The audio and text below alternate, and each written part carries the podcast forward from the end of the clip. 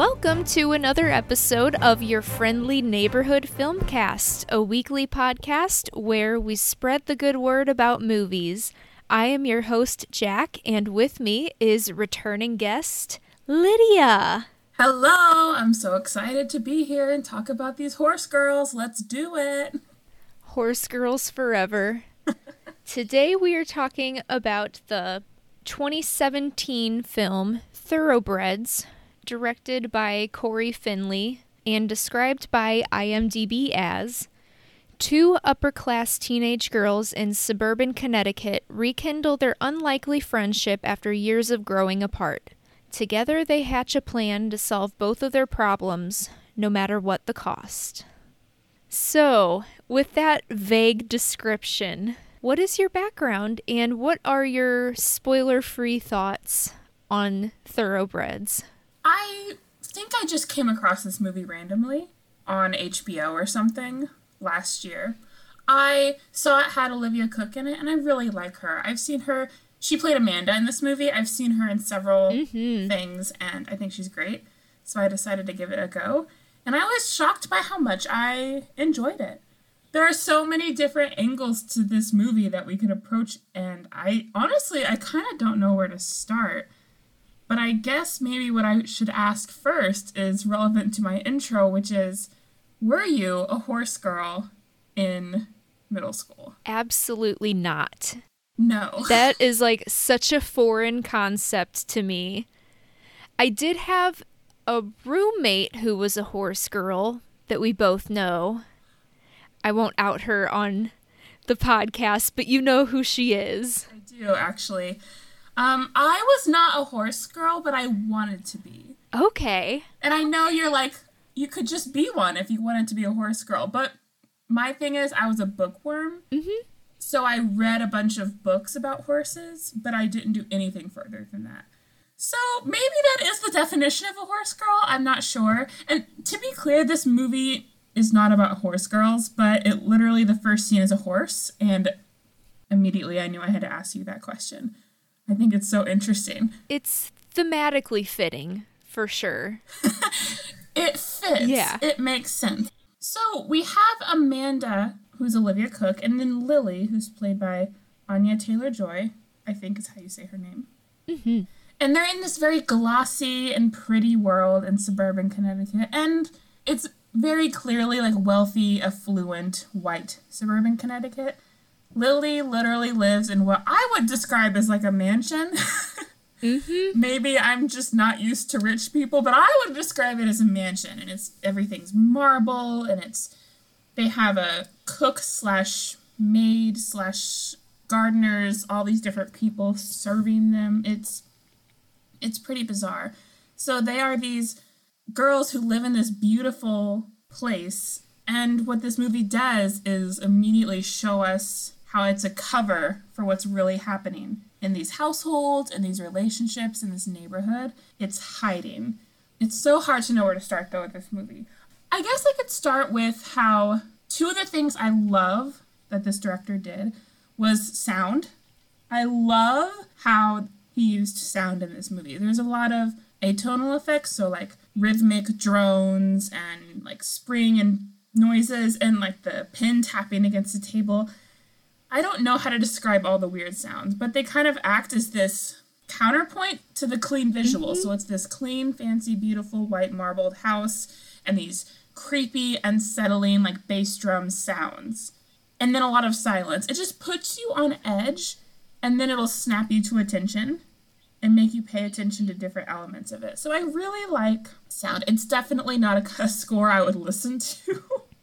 Maybe I'd play it in the background at Halloween or something because it's creepy and unsettling. But yeah, you can come over. we'll play creepy music. But yeah, I think sound is really interesting here. And then when you compare it to um, the shots, so I don't know anything about cameras or film technically or anything like that. But I mean, there was some really interesting camera work in this movie. I would agree. I think that for me, what immediately drew my attention to this was the first scene where we see Amanda walking into Lily's house. and it's just one continuous take as she's walking throughout all of these rooms. And I was kind of hoping that they were just going to keep that take for as long as they could, but then I think as soon as she opens up the sword, then we cut to Lily looking at her. And then, of course, it breaks that shot. But I loved how there was just that long, continuous shot as she's walking throughout all of these rooms in this gorgeous house. It was very impressive. Yeah, and it's it's like the camera's stalking her, Yeah. her. It's like a beautiful, nice, pretty house, but the way the camera moves makes it kind of creepy. It's unsettling. It's like a maze because the camera's following her around corners, and it's I don't know. It's creepy. It's hunting her like a like a lion or something. I love those long takes. And okay, so at the beginning of the movie, near the beginning, when Amanda and Lily are reintroducing themselves to each other, they're dealing with their history and their separation, and now they're talking again. They're often placed far apart on the screen, right? They're like at the opposite edges of the screen. They're on a long couch, and one's way over here, and one's way over on the other side. And mm-hmm. then as they grow closer together and become more similar, they're brought together in the screen. And I just I think that's really interesting. Yeah, I loved the use of negative space in this movie. I I'm a huge fan of negative space. So this was this was like eye candy for me. I loved all of the camera work. Yeah, I love that you're like, I'm a fan of negative space. I we have to talk about that later. Absolutely. I mean, with shots in this movie, the best shot is in the spoiler section we can talk about. At least yeah, you know what I'm talking about, but we won't we won't get there yet. Um we have to talk about these two girls and how they're presented at the beginning as like normal versus abnormal. Normal versus sociopath good versus bad. So we have Lily, who's who lives with her mother and her stepfather in this rich mansion, and she, you know, she has she finished boarding school early and she's working on her prestigious internship. And then we have Amanda, who's troubled and mutilated her family horse, Honeymooner, like she killed their family horse who had a broken leg out of mercy, and has kind of been asocial ever since. And then those labels and assumptions are complicated pretty quickly. Amanda says she doesn't feel emotions, right? She says, I feel hunger, hungry sometimes and tired sometimes, but I don't feel joy or anger. She says that. And we see Lily cry, we see her upset. And you have to wonder, like, who's manipulating who? Who is really pulling the strings here? It's just their, their dynamic is so interesting. What did you think of it at first? It is. And it was interesting for me researching this movie after watching it. Apparently, um, Cory Finley intended on this being a stage play at first. And that makes a lot of sense because it is mostly just scenes of dialogue with two or three people talking to each other. And I think that it kind of takes similar character arcs that you would find in a play versus a, a typical movie. Yeah, and I mean, it's divided very clearly into chapters. Yes. Mm-hmm. Or acts. And I will say the strongest part of this movie, besides the acting, I think Lily and Amanda, the acting is simply phenomenal. But um Yes. the dialogue is so tight and so good in this movie. I think. I mean, maybe I don't know. I don't, I don't want to assume. I think it's great. There's so many good lines. Yeah, and what I find really interesting, which this kind of feeds into background, so I'll kind of weave my background into that, is that I never saw a trailer for this movie initially. I vaguely remember hearing about it a couple of years ago, but I experienced the Mandela effect in the sense that I thought this was released in spring of 2017. And when you Google the movie, it shows up as a 2017 film. Apparently, it was it had a limited release in 2017, but it wasn't released like it didn't have a widespread release until March of 2018.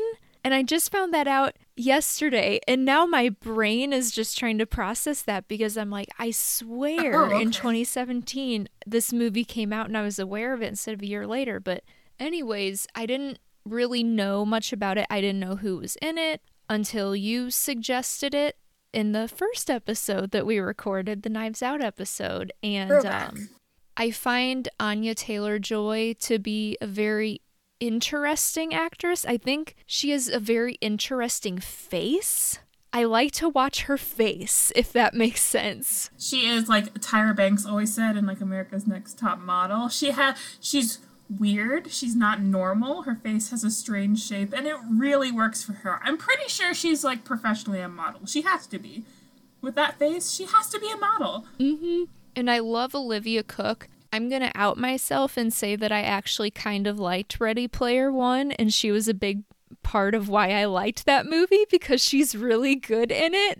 I liked that movie too. I Thank you. Okay, we can talk about this later for sure if you want. But I had not I came into that movie not knowing anything about the plot. Same here. And I thought it was really fun to watch. I thought it was really interesting.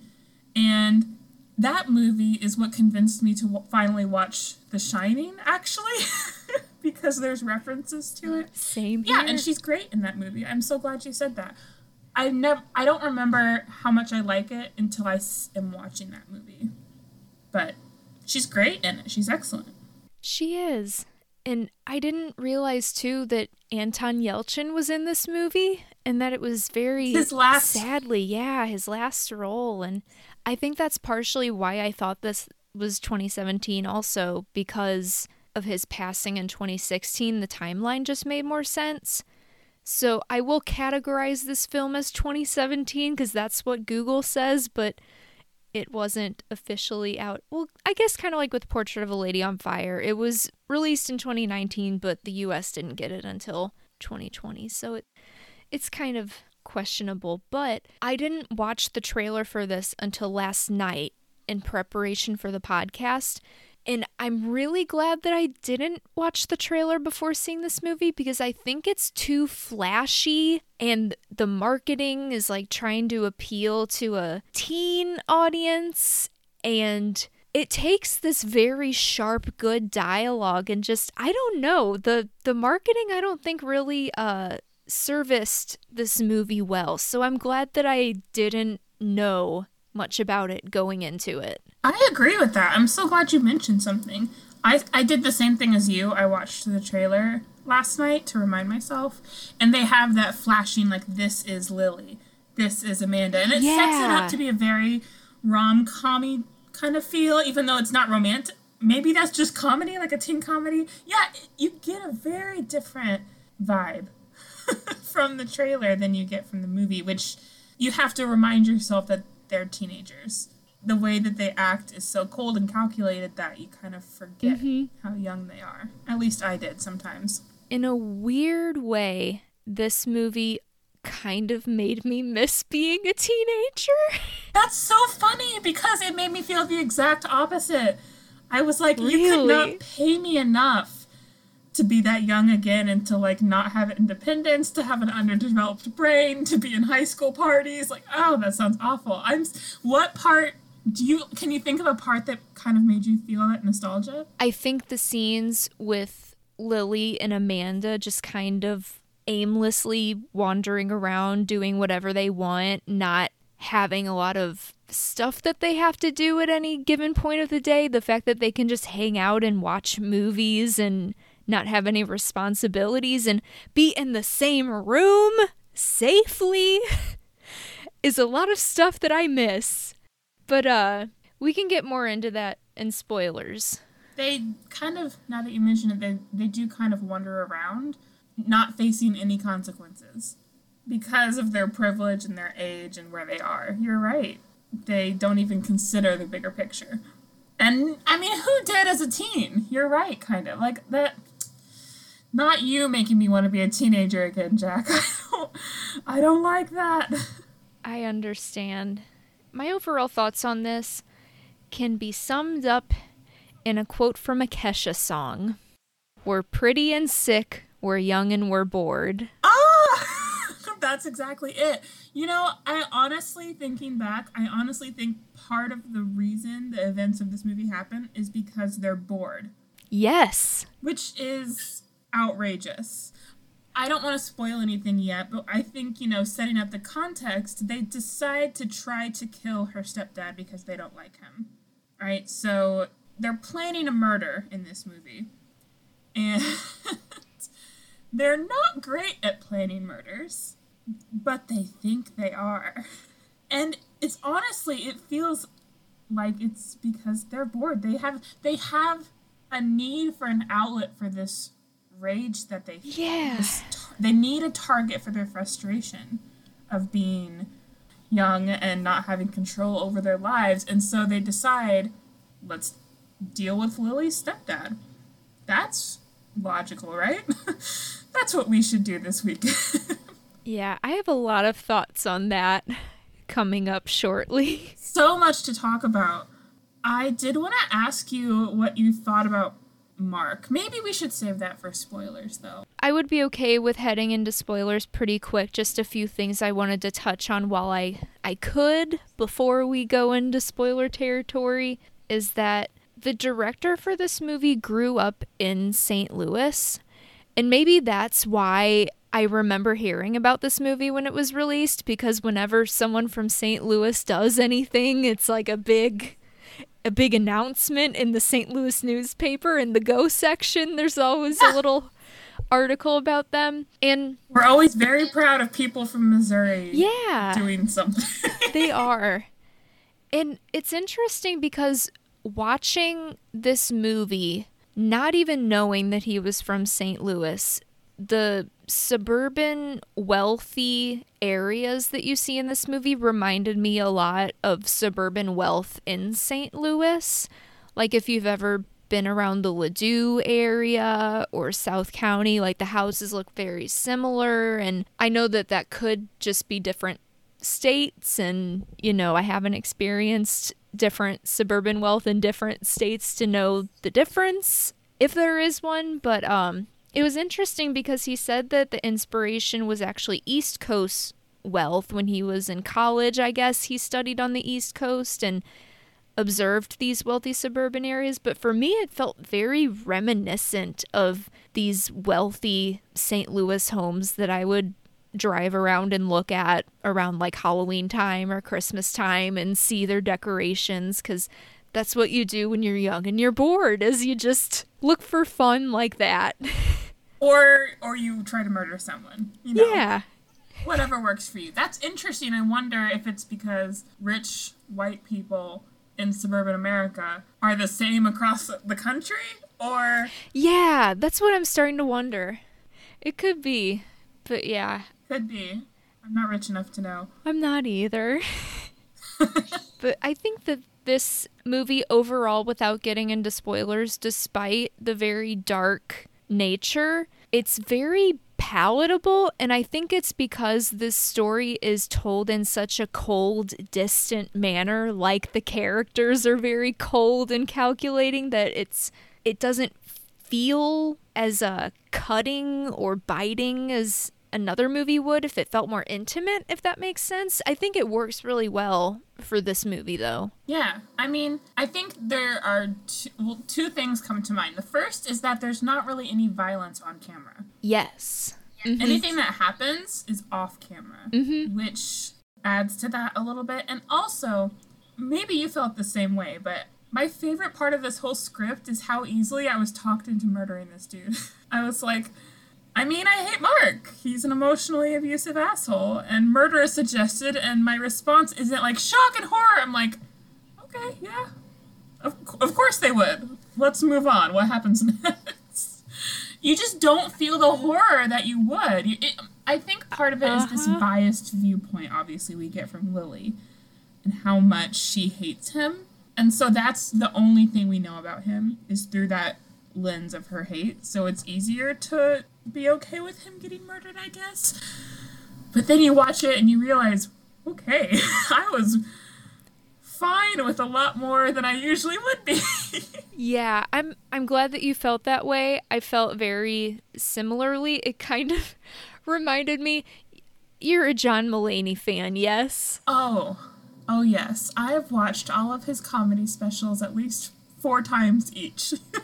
Okay, perfect. That's what I thought, but I just wanted to make sure because it reminded me of that joke where they're reading out loud his emails in court where he's saying, "Hey, do you want me to kill that guy for you?" because I definitely would. That's the you know that's the plot of this movie. Amanda's like, it is. Do "you want me to kill that guy for you?" and Lily is like, "No, of course not." Wink. but I actually do.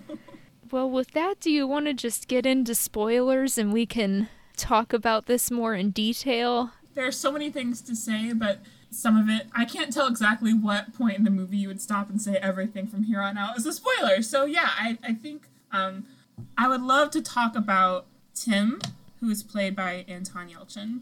Yes. In his last on-screen May role. he rest in peace. May he rest in peace. When I was at the Academy, we always watched the Star Trek reboots, and I'm not saying that they're great movies, but I'm saying he is great in them as Chekov. Mm-hmm. And he would he had that line where he's like, "I can do that, I can do that," and he is screaming it across the ship. And we used to say that to each other all the time. He's such a different character in this movie, obviously. I mean, I love Tim's character because it it's the foil to these girls, right? He's a small town drug dealer. He's poor. He's, I don't want to say uneducated, but he definitely doesn't have the resources that these girls do. He's being used to do their dirty work. But at the same time, he seems very naive. He's always talking about how in 10 years I'm going to be the biggest drug dealer on the East Coast.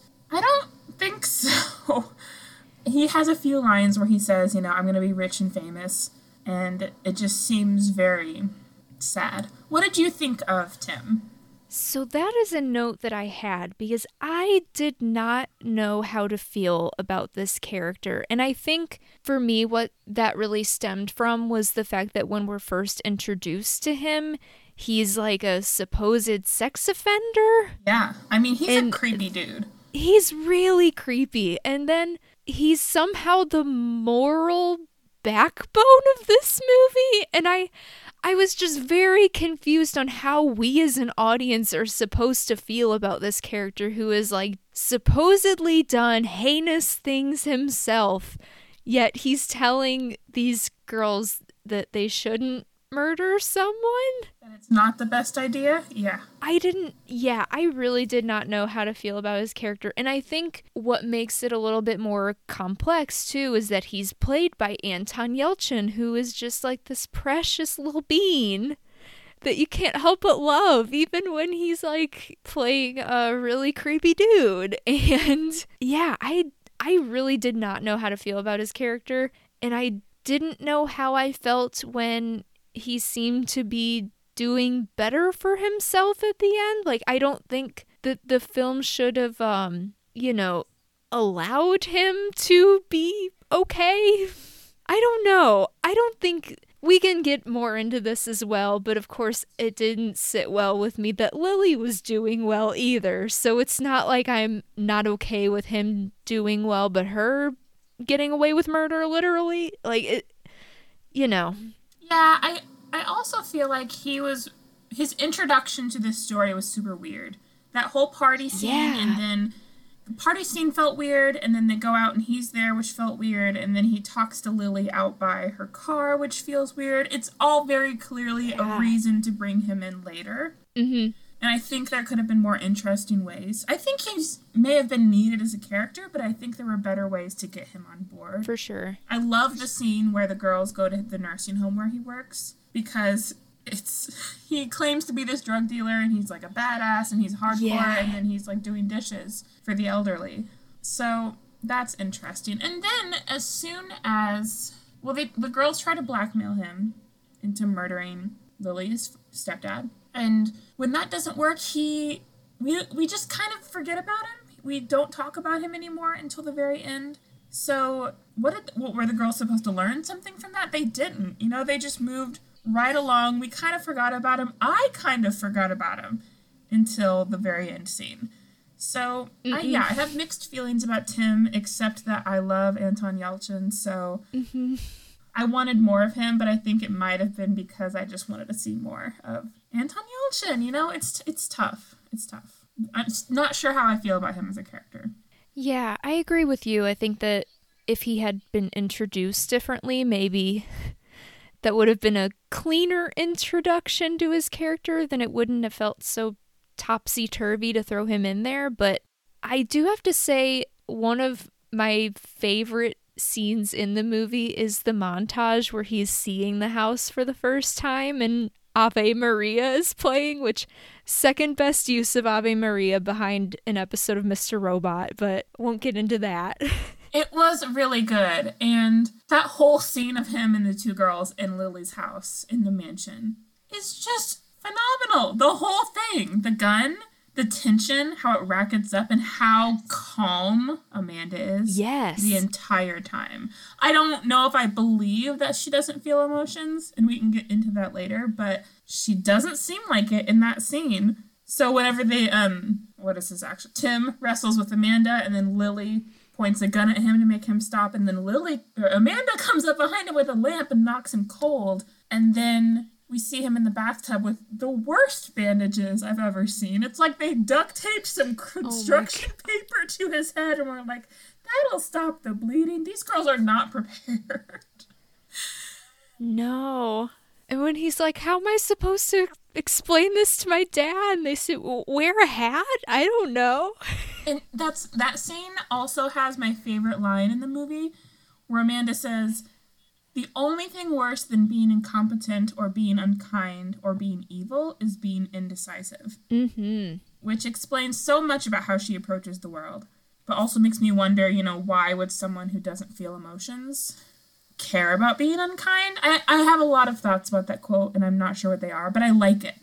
I know that. Mm-hmm. She's nothing if not decisive, really. Kind of along those lines, watching this movie, I felt very similarly to a way that it's described in The Great Gatsby by the narrator Nick Carraway, where he's simultaneously within and without of these walls and enchanted but repulsed by these people. And that's definitely how I felt watching this movie because I think that I really enjoyed the way that these houses looked. And it was beautiful to be inside of these mansions for an hour and a half and I found myself really enjoying that part, but also just the people themselves are so terrible. And as I've gotten older and learned more about the world and have become more disgusted with excessive wealth because you learn that most of the wealthy people in the world aren't great people, but there still is that duality within myself where it's like I'm enchanted by that, but also repulsed by it. I think that's what it intended to do. Absolutely. Yeah. I mean, everything is so stylish and well manicured. But if you want to be a rich, successful person, empathy is like the first thing you have to discard. And that is the message here. I mean, we have to talk about Mark, the stepdad. Yes. I have such mixed feelings on him that I did not. I've seen this movie twice, and the first time I did not have mixed feelings about him. And now I do a little bit watching it again, which is so strange to me. I'm curious what your mixed feelings are. I'll lay it out and start by saying I do not like him. And Okay. I don't think that's a surprise. I don't think he's very likable as we see him. He, I mean, we're, we're not meant to like him. The first glimpses of him we get are of his office, where he's a photo of him killing a lion. Automatically, I'm like, you're a dick. And he has, anytime a white man poses with pictures of like samurai swords, I'm like, mm, red flag, don't like that. He keeps trophies. This man likes trophies, including Lily's mom. Mm-hmm. He is not a great person, but it's not until he actively becomes a problem that Lily wants to murder him. Like the problem being sending her away to what seems like a like a military academy, like a boarding school for girls with pro- a bad place. She doesn't want to go there. He's sending her there. And now as I watched it again, I'm thinking we're only seeing him through the lens of Lily. She's extremely biased and she's not this innocent angel. I'm not victim blaming anyone here, but I mean, she was kicked out of boarding school because she plagiarized and had behavioral problems. Maybe she's not the easiest child to have, especially as a stepchild. Maybe there is friction there and that's why he's is that why he's cold with her? I don't know. I I still don't like him. But now I'm just I don't know. What are your thoughts on Mark? Help me out here. I think that all of your reasoning is very valid. And I think that is a good point that you bring up that we are seeing this through Lily's lens. So it is very biased. And that is something that I noticed throughout the movie is that he's obviously not a likable person, but I kept waiting for their dynamic to have more of a sinister nature, if that makes sense. Yeah, I thought he was Like, going to I- hit her or Yes. it was like he's clearly emotionally abusive in some ways, but I Mm-hmm. thought it was going to escalate to something super dark. Like it turned out he was hurting her or abusing her, and Mm-hmm. from what we're shown, it doesn't get sinister, which is great. But also, yeah, I agree. I was expecting that. Yeah. And I think that I kept waiting for that because I was thinking that there was going to be some kind of reveal where we were completely on her side for wanting to go through with this. And, you know, as complicated as this is, uh, not that I was against her uh, deciding to do what she does, but uh, I just kept waiting for there to be more of a sinister nature and not that I am discarding emotional or verbal abuse. Any kind of abuse is terrible, so that in of itself is bad. I just kept waiting for there to be more to the story than what we were shown, but that's not even implied. Yeah, I thought, you know, there were times when I thought we were going to learn that Mark was hitting Lily's mom. Yeah. Which, mm-hmm. again, like you said, emotional abuse is just as bad. But it's almost interesting that he doesn't, because again, that makes it more of a gray. Even though the whole the whole movie's a gray area, it's still Yeah. it, it would be so easy for him to hit one of them and us to suddenly be like, "You're a dead man. I'm on board. Let's kill you."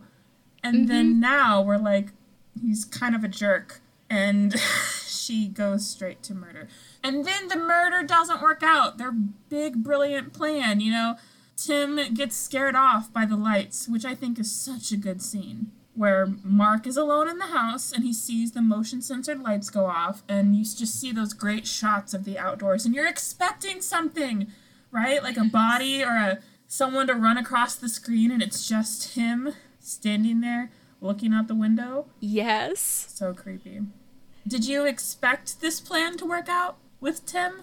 Because I kind of felt like it was failed from the start. It did not seem thought out. Yeah, this is okay. I wasn't sure if I was going to bring this up or not because it really doesn't play much into how I experienced this movie, but I did accidentally spoil the ending for myself unintentionally. Like a year or two ago, this was on cable, and I didn't even flip it on there. My mom flipped it on there, and like it just so happened to be the scene where Lily is covered in blood and she's kind of wiping it on Amanda and not even knowing the context that's just like the image that stuck with me so I I figured like the murder is going to be successful but I didn't know how if that makes sense That's interesting because I didn't have that moment spoiled. that's And good there's this great image where Tim reaches into the grill to get the gun, and you're like, okay, he has a gun. He's here. He's a coward or he's brave, depending on your viewpoint, I guess. But you, I did not know what was going to happen, which I thought was great. And then there's that great moment at the spa. Okay, so Lily and her mom are at the spa. It's a great, perfect alibi. And there's that scene where Lily looks down at the pedicurist and it has Mark's face. And I was like, that's super cheap and tacky and so overdone. But then you see Mark show up at the spa, and so you're like, wait, is he real? Is he a hallucination? mhm I thought that was really well. I was surprised by how they fixed what I thought was a cheap trick and made it into a really interesting narrative device. mhm So interesting. Okay, so these girls, though, Jacq, these girls, it's kind of satisfying as their true natures are slowly revealed throughout this movie. They really kind of feel, in my opinion, to switch places, merge into one. I was just thinking the same thing It's so interesting. I don't even know where to begin. It's like Amanda clearly is not as emotionless as she likes to think. and Lily is clearly not as normal as she claims or believes. I, I love the technique scene of the crying technique where Amanda teaches Lily how to cry, and then later mm-hmm. Lily says, Hey, when we were driving back from my dad's funeral and we were both crying, were you doing the technique then? And Amanda says, Yes, I was. So she wasn't really crying. And I think Lily took that as a betrayal. Like, she lied to me. But I saw Amanda as thinking Lily needs a friend to cry with right now, so I'm going to provide that to her. Therefore, I'm being helpful. Yeah, it's almost like she was expressing vulnerability within herself by admitting to that later on.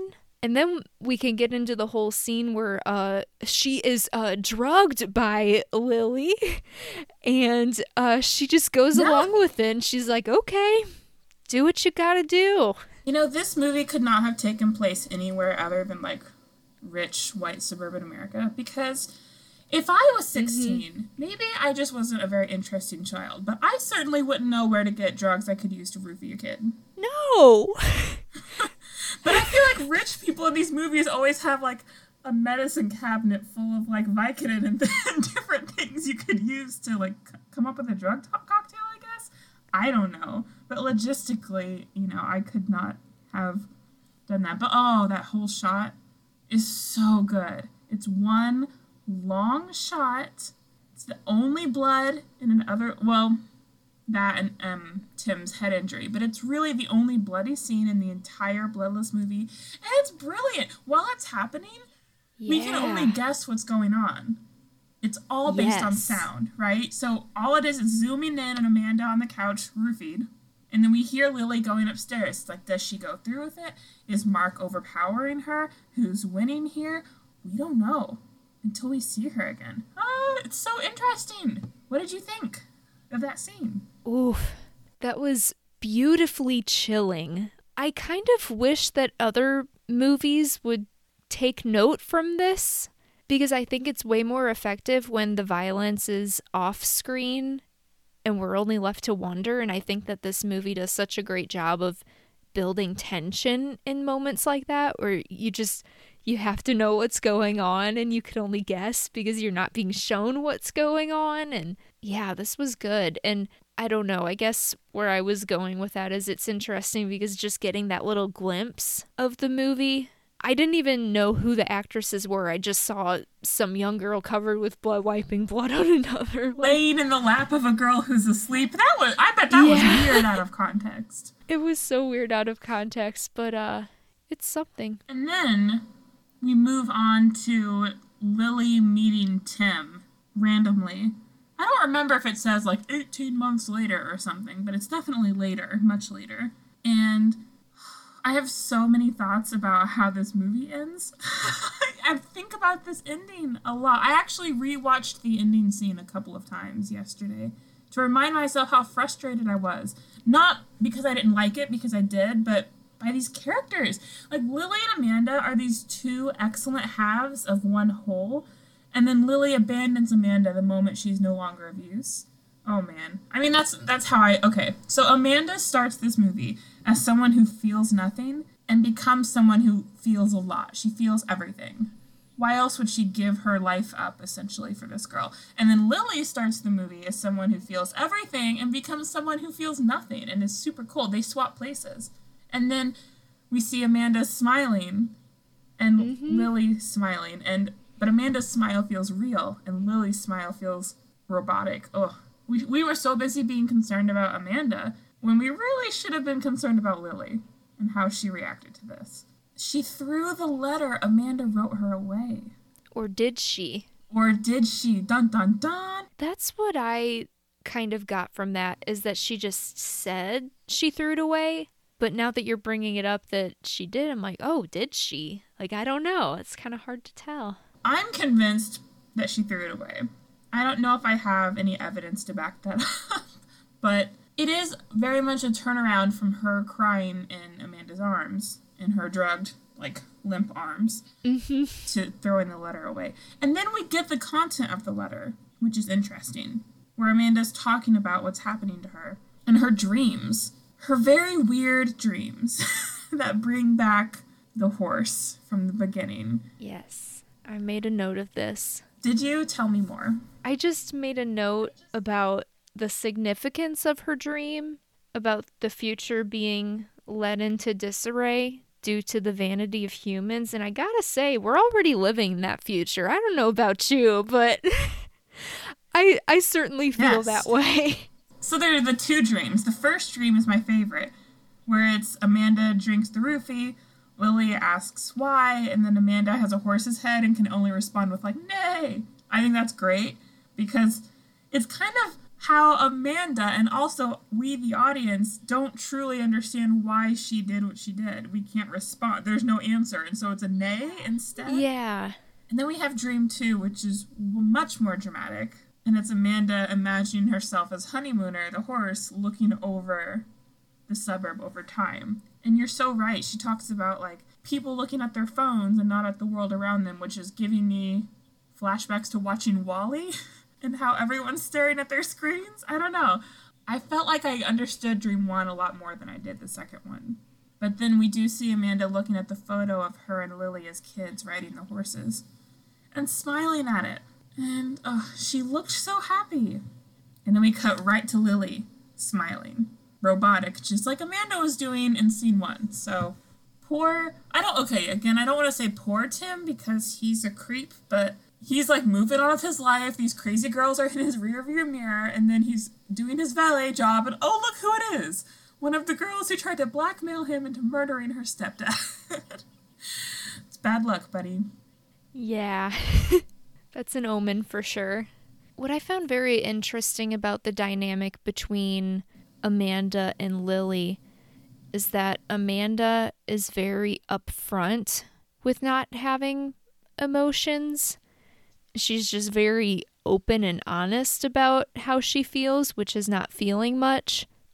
And Lily is very coy and secretive about everything and hides how she's feeling. And it's interesting how the person who claims to have no emotions is very upfront about how they feel.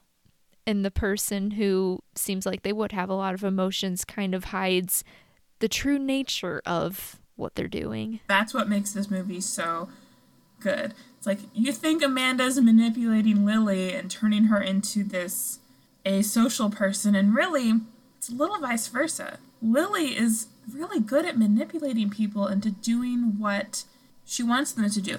And Mark kind of mentions that, that confrontation in the kitchen where she's smoking. And he comes in and he says something about how, like, this is simplifying it, but she's not the center of the world like she thinks she is. He said it much in a much more interesting way because dialogue is the strong point of this movie. Mm-hmm. But he's kind of right. That's how she views the world around her. Lily is literally learning how to fake emotions from Amanda. Why are we surprised when she does it? I guess. I think back to that chess scene where they're talking about the horse, right? So Lily, looking back on it the second time, Lila, ugh, Lily is getting Amanda to tell her about why she killed the horse. And then Lily says, you know, let's do it. I want to kill Mark. I want to kill my stepdad. I wish I was good at killing like you, is essentially what happens. And that's all manipulating Amanda into helping her. Looking back on it the second time, I, was, I did not realize that the first time. I knew Lily was not as angelic as she seemed, but I didn't realize how soon the manipulation started. So, Yeah, and how she kind of makes it a point to always remind Amanda you're not really doing much with your life or yeah. She asks her that, right? yeah. Why, like, what? She says it, it's so cruel. It's something like, what's the point of you? You know, like, what's the point of your life? Do you ever think that your life doesn't have purpose? She's implying that the whole movie, and then at the end, she says it out loud. You know, she asks her point blank, Amanda, do you think your life has purpose since you can't feel? She's trying to absolve herself of any guilt that she might feel, which clearly works. She seems fine. hmm She seems fine. And it's, again, it's so phenomenally acted, these two girls. Amanda is excellent at this calm delivery of everything. And Lily is so good at just every little movement she makes is so well done. That's the thing about the shots in this movie. They don't move. They're long, but they're long because they're sitting on these actresses and letting them mm-hmm. tell us things about their characters we couldn't tell otherwise, like little fidgets, little side glances. Like I, I compare it to the long shots in Portrait of a Lady on Fire. And in that movie, those long shots were used like as a caress, as intimacy. Yeah. And here, they're used to reveal more of these dark natures that are underneath these girls. Yeah. And I have to say, I think that this movie is very well paced. I mean, maybe the first 10 minutes kind of drag a little bit just because it's kind of hard to settle into the story. But after that, I think that it gets in and out within, what was it, like 96 minutes? Less less than an hour and 40 minutes. Yeah. So I I think that's a pretty good pace for this kind of movie. Like it doesn't drag on for too long. And the tension is constantly being ratcheted up and then kind of brought down a little bit. And then you go back up and it's more tense. Yeah. With the sound and the dialogue. It's I know some people didn't like this movie, but I really did. I'm glad you liked it too. I I think it's I really did. interesting. I think it is too, and I'm so glad that you brought it up because I think it is kind of one of those movies that goes under the radar, and maybe I would have checked it out at some point, but I think that having a friend tell me about it kind of made me just be more apt to check it out in the first place, so I really appreciate that. You are welcome. And you mentioned in a different recording that we did that you c- it's hard to put this movie into a genre box. Like I saw Yeah. someone described mm-hmm. it as comedy horror and I was like, "Well, I wouldn't describe it as comedy." And I kind of wouldn't describe it as horror either. It's really just kind of an indie drama, I guess. it's not a coming of age story. It's really not very dramatic either. I don't know what to classify this movie as. So, Maybe it's coming of rage. coming of rage. Thank you so much. That's exactly what it is. Oh, now I'm thinking of other movies that could fit that genre. That's amazing. I do have to give Jackbox credit for that. That was on one of the games. I forget which party pack it was, if you're familiar with Jackbox at all, but Definitely thought you were saying Jack in the Box, like that restaurant on the East Coast. I was like, okay, I mean, angry hamburgers. No, that coming of rage, that's great. You know what's funny? Because all coming of age movies have like a teenager with rage at some point. I'm thinking of like Lady Bird and how angry she gets. So, yeah, coming of rage totally works here. it's good stuff. Is there anything else you want to discuss? I mean, I feel like I could talk about this movie for hours, but I feel like we covered mostly everything. Yeah, it's interesting, and I'm really glad I watched it a second time. I don't watch a lot of movies more than once. I either only watch a movie once or I watch it several, several times. But this one is just interesting. It has a good payoff, I think. It keeps you on the edge of your seat and you're just curious. Even when you know what happens in the end. Something about this camera work and this sound and this dialogue ties together for an excellent movie. So watch it. Find it and watch it somewhere and tell us what you think. I'm curious. Much agreed. And I'm interested to see what Cory Finley does next because this was his first movie, so uh, quite an impressive directorial debut. Definitely want to see more from him. And from the girls, who are slowly but surely getting into acting more. So, yes, give us more. Give us more indeed. With that, I must ask you have you watched any good movies or TV shows lately? So, I haven't watched this lately, but I had to bring it up. This is the reason I knew I wanted to see this movie because of Olivia Cooke, because she was in Life Itself, which came out in 2018. And she plays Dylan, the daughter, and it's such a good movie. So many people, okay, I it's one of those movies that you either really like or really don't like, I think. It does really interesting things with narrative and time and how stories connect over generations. It's got Oscar Isaac in it, who I love, and also Olivia Wilde. Is that her name? There's two Olivias. Yes. And it has Mandy. Had do you know how to say his last name? Pig- Mandy Patinkin. Yes, Mandy Patinkin. He's a, it's just a good movie, so I recommend it. I think I might want to rewatch it actually, because yeah, she's great in it. It's a, it's a really fun movie. What have you been watching? I'm glad that you brought up Life Itself because that was a movie that I was very intrigued by before it was released. And I heard such divisiveness that I didn't know if I should watch it or not. And I did read part of the script online because it was like one of those blacklisted Hollywood scripts for a while. And um, I was able to find it on like a Google Doc or something. I don't know. Hopefully it was legal. Um, but uh, I remember reading through the first act maybe and being like, uh, oh, okay. I'm interested to see how this plays out in a movie, so uh, I'll have to check that out. Yeah, I, I really like it. It's essentially the premise is that life itself is an unreliable narrator. So mm-hmm how does that work among generations? I really liked it. And I do not I in some movies I can see why people don't like it, but I cannot see why people didn't like life itself. I really liked it. So if you watch it, let me know what you think. I'd love to hear. I shall do that.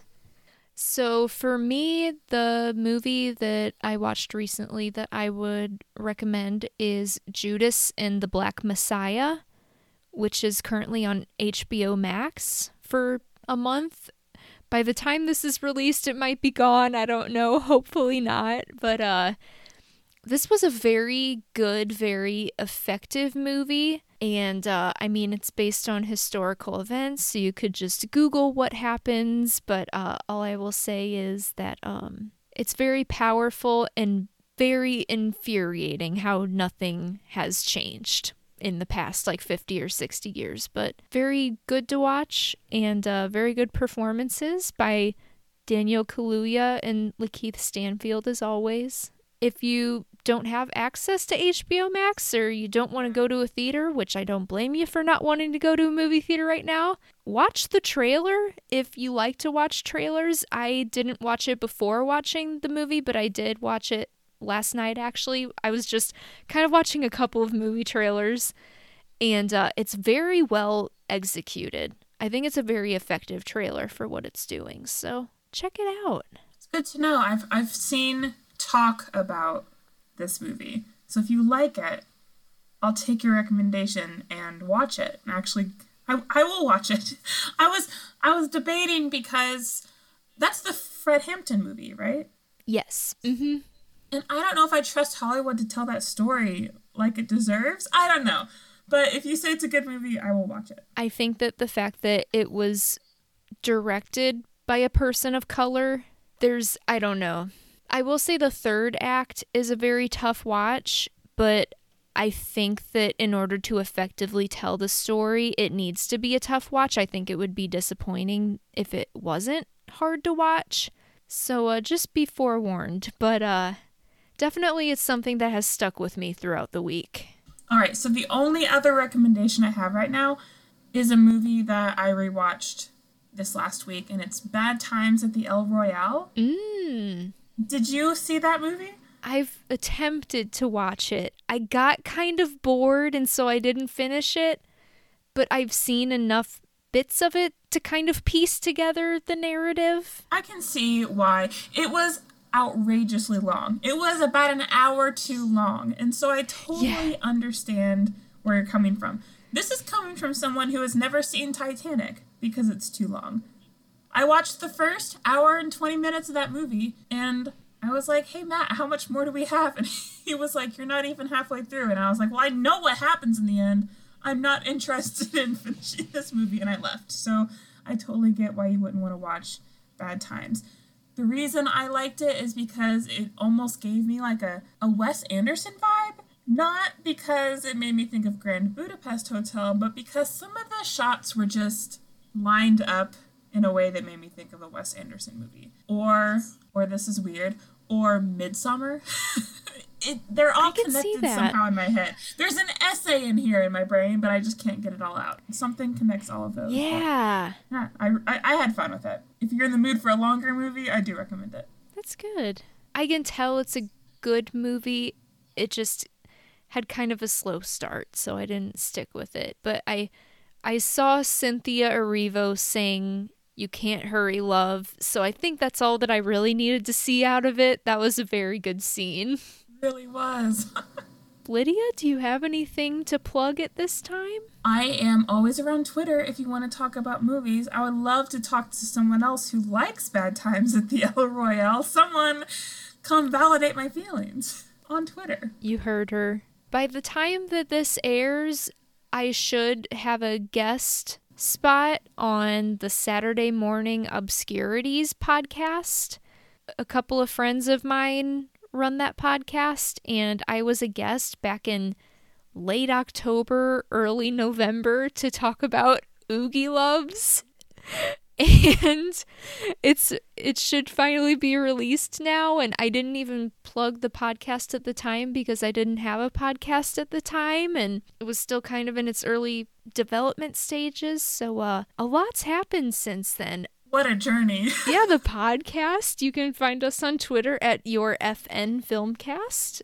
And the email is friendlyneighborhoodfilmcast at gmail.com. Until the next one.